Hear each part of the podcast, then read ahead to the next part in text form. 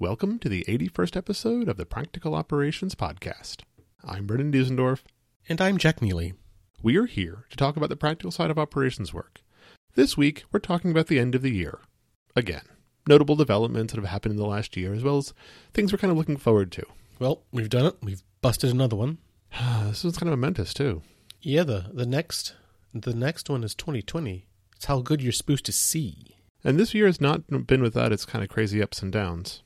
Kicking off on the business side of things, the two the two big ones that came to my mind is that IBM finalized the purchase of Red Hat, so that is now a done deal. They are one organization, and while they don't have quite as much pull in some of the the modern technology pieces that a lot of people who listen to this podcast or, or live in the DevOps space think about, they are a huge mover, and it's a sign of the times that the world is coming along to meet all of this. Even the old enterprise focused, seriously business assured players are running Kubernetes internally. They're they're running all of this together. They are moving forward, and if there's any better sign that this is where you need to be, that's where you need to be. Congratulations, Red Hat! You won. I just hope you can recover from those battle scars.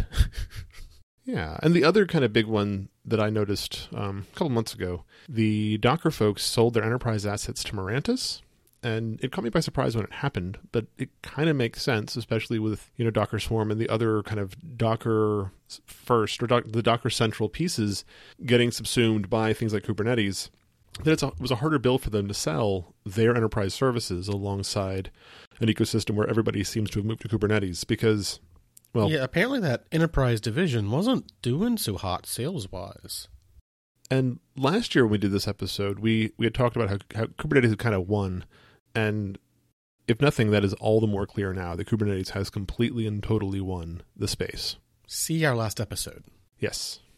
And speaking of winners, I hate to kind of pick and choose winners, but Terraform, much like Puppet became the default configuration management tool for a long time. I mean, people ran Chef, people ran other tools, but Puppet really became the default assumption that if you're doing configuration management on servers, you're using Puppet. We're at the point now that if you're doing cloud infrastructure provisioning, you're using Terraform, or at least it's part of your workflow, even if it isn't your whole workflow. And Ugh. it it's not perfect. It has definitely interesting opportunities in its DSL, but it is it is now at the point that opportunities. yeah, but it's at the point that I would anybody who's new in the space who's looking to okay, what what are the base tools I should get familiar with? Terraform is definitely first on my list for them. Is point twelve considered Turing complete? I don't know exactly. I know they added a bunch of um, language syntax things that were sorely missing in point 10 and point 11. One thing I really appreciated about Puppet was the fact that it was declarative and you stated what you wanted your configuration to look like. And that was the initial goals for Terraform, except it didn't really work so well because you actually needed code semantics to build some of the things you needed. And that wasn't completely untrue on the configuration management side of your of the files on disk uh, with Puppet, but Puppet was so much more graceful. I've I accept Terraform as one of the default cloud tools nowadays, but that doesn't mean I have to like it. Yeah, I was horrified when I first started using Terraform that they didn't have loops, they didn't have real conditionals. There were a bunch of things that were just. I see Terraform much like what Puppet strived to be, except of course in the cloud instead of you know configuration on disk. And that's the way I like to think about it. And that model of using a declarative language to state your infrastructure. But yeah, that that model doesn't scale so well when you actually need to be able to call functions and have infrastructure that appears and disappears. And early versions of Terraform that I used at least didn't have basics like conditionals or loops. So you couldn't really do a lot of the, even the fake loops that Puppet was doing of mapping an object to an array or whatever. So it was always difficult for me to kind of reason around some of the, the strict limitations in the beginning of Terraform. And it's, it's gotten better, but it still has a ways to go. And really, the thing about Terraform is unlike Puppet, it's not working with an abstracted concepts. Puppet worked with files, worked with packages, worked with services, all three of which were fairly abstract, same interface across a multitude of platforms. And at time- in the cloud world, we're in the world of proprietary cloud platforms. So Terraform has to know how to work with each one specifically, and a EBS volume on Amazon isn't the same as a persistent disk in GCP, and never the two shall meet, which is probably a large part of, of why I feel that Terraform is so rough around the edges. Well, even more insidiously, so the the the disk primitives aren't so different. I mean, they're different, but they're not terribly different. But the way the load balancers work are pretty different. And as you move further and further out into the more abstract or the higher level objects, you get to a place where it doesn't really fit. And so this whole dream of having a single declarative, you know, configuration language that's easy to move from one cloud vendor to another kind of misses its mark because you can't just pick it up and move it. You you do have to re-architect things based on either cost or the the way you configure the objects. So it's it's a harder dream to realize than the puppet dream was. And maybe the the answer here that we might see in the near future is folks simplifying their cloud environments around Kubernetes. Terraform has Kubernetes providers. Will we see a majority of our Terraform just being able to state we've checked out a Kubernetes cluster. Here is the state of our Kubernetes cluster, what we expect to run on it, what we expect it to look like, and have that sort of be the abstracted concepts that we're working here that we want to state as code, that we want to, you know, spin up a new Prometheus job because we also spun up a new service and we want to monitor its standard metrics. So that's that's a beautiful dream, and I, I would love to to get behind and support that dream. But you can't put, but not in 2020. But you also can't put the whole world inside of Kubernetes quite yet. There's going to be things you need outside of Kubernetes, even if it's only your load balancer, your caches, your other external um, cloud-based stores of various pieces and whatever. It doesn't all fit inside Kubernetes, at least not yet. So, not yet. and that's been why I've definitely been resisting seeing Kubernetes as the solution. So there you have it. There's my real feelings. Um, also in the business news, the recently the Google CEO Sundar Pichai has now been made the CEO of Alphabet as well. So the convenient fiction that they were separate organizations has, I think, pretty much been erased at this point. It, it had been a convenient fiction for a while now, but they've kind of dispensed with it at completely at this point, which I think makes sense. Um, Google is solidly in the second place for cloud dominance in terms of the, the platforms. It's Amazon first, and then Google, and then surprisingly, I yeah. thought Azure pretty much, you know, had the second spot. Well, they're a year ago, two years ago, they were Azure was th- firmly in third place, a distant third, but they have been climbing back up the ranks really fast, powered in part by the fact that a lot of the Windows using IT shops in the world want to do cloud stuff, and it's really easy for them to say, yeah. I'll use Azure as Active Directory, and then once you're into that, oh, I'll, I'll use the hosted SharePoint, in, yeah. and I'll use whatever else, and it's really simple because all the tools work. And Microsoft's been putting a the lot. The big three are definitely here to stay. I recommend purchasing their stock. Yes. Um, also, in terms of the big players, um, there's been a lot of foot this year in terms of privacy and in terms of security um, for data. Facebook obviously has been in the news frequently. If you're paying attention to any of this, oh, Facebook. Please be vigilant. Please remind the lawmakers that you can harass in whatever country or locale you are in to take a stronger look at the needs and importance of data safety and data security for individuals. It's this is not an oh well maybe in a couple of years we'll no this is a now thing and it is. But 2020 will continue the consistent attacks on our privacy and the consistent attacks on Facebook and other various services where people can expose data about us for nefarious purposes. I don't think that's changing. Sadly, no. Um, it's it's only getting worse, and the the few companies that are trying to do more of the right thing are limited by their own interesting choices. We'll say. oh, Facebook.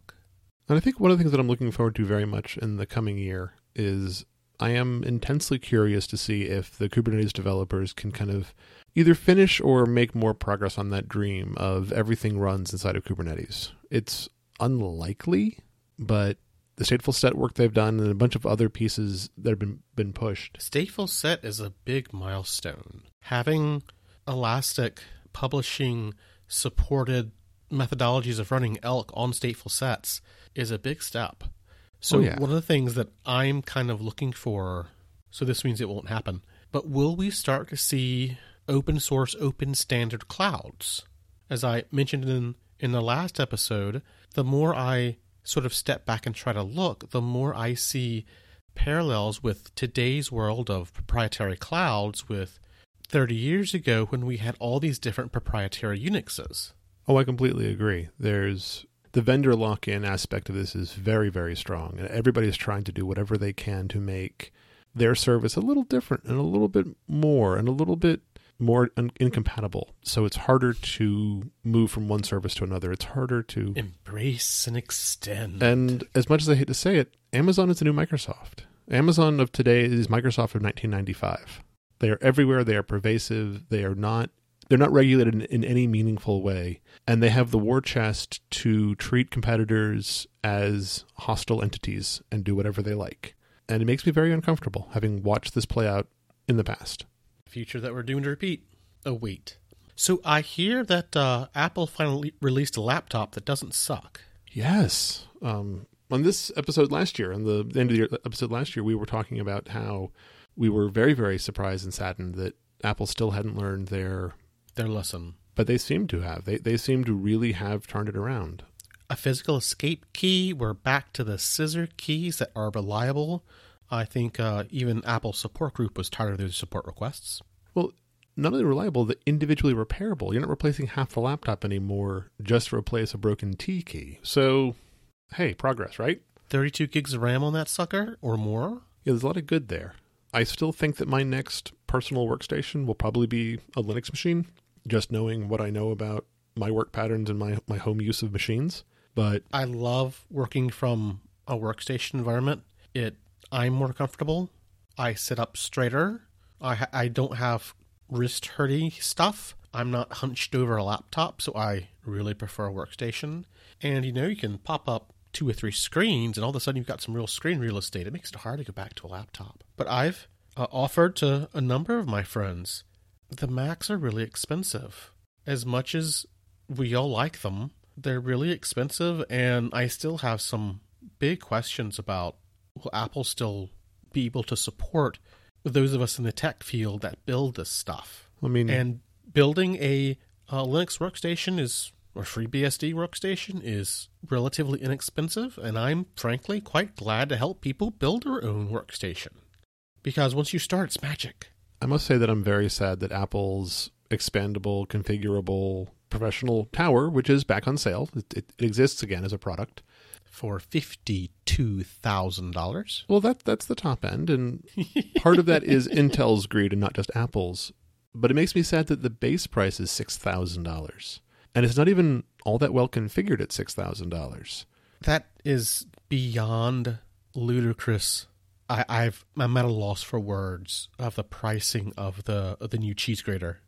And I'm not saying it's not well designed, and I'm not saying it's not expandable, and that I would not love to have one. But if I'm going to spend six thousand dollars on a machine, it's going to have a whole lot more than 256 gigs of SSD space and more than 32 gigs of RAM. That is, yeah, it, it it's mind-bogglingly small in terms of the initial provisioning. One of the things that I'd love to space they have on the base model. 256 gigs. 256. Yeah, so you want a Linux box? I can probably do that in in 12 or 1300 for for a nice one.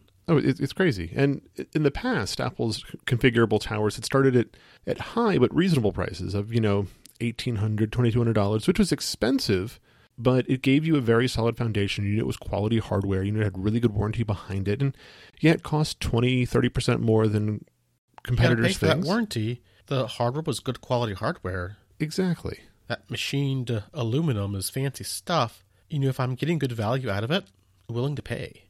And but there comes a point where yeah, I get good value out of it, but do I get four or five times the value out than than supporting my local uh, Interact store and building my own tower? Exactly. So my next machine will probably be a hand built machine, and we'll see how that goes. My trusty iMac is still kicking along. It's it's a little less trusty than it used to be, but it still works. And as long as it works, I'm going to keep on going. Um, I'd love to get to a decade on it. I'm only at seven years now, so we'll see how that goes. So yeah, if if we have to do a podcast, you know, maybe even with a camera, and show folks how they can put together Linux workstations, I'm more than willing to. Yeah. Other things that I want to talk about in the coming year. Um, we have some a couple of episodes slated for production that we haven't gotten to yet about metrics and error budgets and anomaly detection and those kinds of things. I also want to talk a little bit about large scale metrics deployments and, and those pieces and how they kind of fit together. So that's definitely Yeah, some of the stuff we talked about last year I've now done, and I'm not proud. shipping as a feature. and it shipped. So a, a lot But of the work I that- definitely see a lot of continued improvements with Thanos, with the bolt-ons around Prometheus to build in some of the business intelligence logic that Prometheus out of the box lacks. And that's that's become a big thing for me over the past years. I've tried to build that and as I kind of look around for, you know, what's next in sort of that world, there doesn't seem to be a whole lot of, of what's next isms um, in that space for Prometheus. So I kind of expect the existing solutions to continue to grow and mature, and we'll see what happens. Maybe we'll come back to what we had with graphite five years ago. Who knows? Um, there's a certain metric company out there that looks like they have a good product and a good piece of code, and they're being really um, aggressive about their monitoring or uh, their product, including you know posting into Thanos bug tickets about well until Thanos gets his feature works out, you can use our stuff, which of course is not super helpful for solving Thanos bugs. It's also a little, I don't know, tacky. Maybe the word I'm looking for. Yeah, tacky. But it's an interesting new player uh, in the metric space, and I'm kind of interested if they'll kick off something actually interesting. Because it looks like they have a better platform as far as supporting both operational style metrics, what's happening on the ground right now, as well as business style intelligence. How does this outage compare to the last outage? How does our sales this Mother's Day compare to last Mother's Day sort of features? Talking about vendors makes me also think a little bit about kind of the overall job market and how the economy of the world at the moment is impacting that and making life Fun. new and different and challenging for people. Fun. Uh, Yeah, there's there's both the realities for contractors and consultants as well as folks who are in either startups or in small companies that are looking to either be acquired or not be acquired depending on their on their want. And is it a safer bet at this point to move to a larger company? Is it a safer bet to move to a startup and try to make get some equity grants in the beginning? I don't really know, but that's definitely something that's going to be coming this year. And I feel like our economy is in a really interesting point where we may have more fun times, more good times where the stock market continues to go up, but we have a pretty big chance of things becoming less stable. And so keeping your resume put together and your network of contacts in good shape, um, I think will continue to serve us well. And as we've talked about in this podcast before, having your resume up to date is always a good exercise. That every three or six months, you look at it, you poke it, you make sure that it has the right numbers and the right projects and the, the most current updates. So if somebody comes to you and says, Hey, I've got a startup, or somebody comes to you and says, Hey, we are downsizing, or somebody comes to you and says whatever else in between, you have you're not scrambling, that you have a, a easy and reasoned way to say, Well, this is what I want to do. I would like to make whiskey. I'm tempted to go into yak farming personally, but whiskey sounds good. But really, one of the fields that is really taking off that I think folks like us that deal with a lot of, of the infrastructure that supports big data, uh, we should really be looking at the IoT sort of field.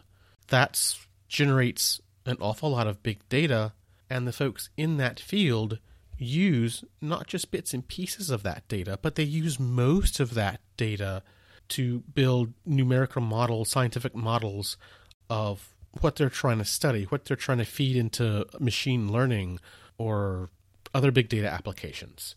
And that's been an interesting space the last couple years, and I think that will also continue to to be a fun place to be. Yeah, I think IoT has has gone from being kind of a curious, yeah, maybe someday, and that whole like the home automation craze that kind of came and is still here, but never really made it as far as people wanted it to. Yeah, I think we've passed the point of initial proof of concept. Can we deploy a pile of devices all monitoring the same thing and get data back? Can we turn that into insights?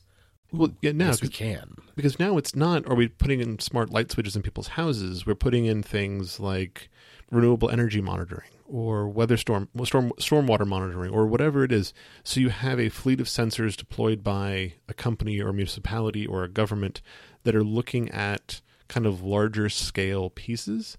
And once you have the sensors in place, you have to deal with the data, and it's it's not the kind of data you can throw any of it away. You actually need all of the readings to make it, make anything make sense. And what makes me kind of happy? It's telemetry data. It's the data that I've spent the last several years coming to know and love and how to do anomaly detection on. So I like math. Yeah, there's a bright future there, I think. But yeah, something I see continuing to be bright through the next year. And as always, if you have things you think we've missed, things you'd like us to cover, we would love to hear from you. The podcast is only as strong as the listenership that we that we have, and if you think we we we, we would be better served by looking at a particular use case or example or technology, we'd love to do it. We'd love to hear from you and and follow that feedback to episodes or guest interviews or whatever please take the time to rate the show in Overcast, Apple Podcasts, or your favorite podcast directory. It's the best way for new listeners to find us. Additionally, we welcome feedback about shows you've recorded or topics you'd like us to cover. Leave us a comment on the website at operations.fm. Send us your thoughts on email, feedback at operations.fm.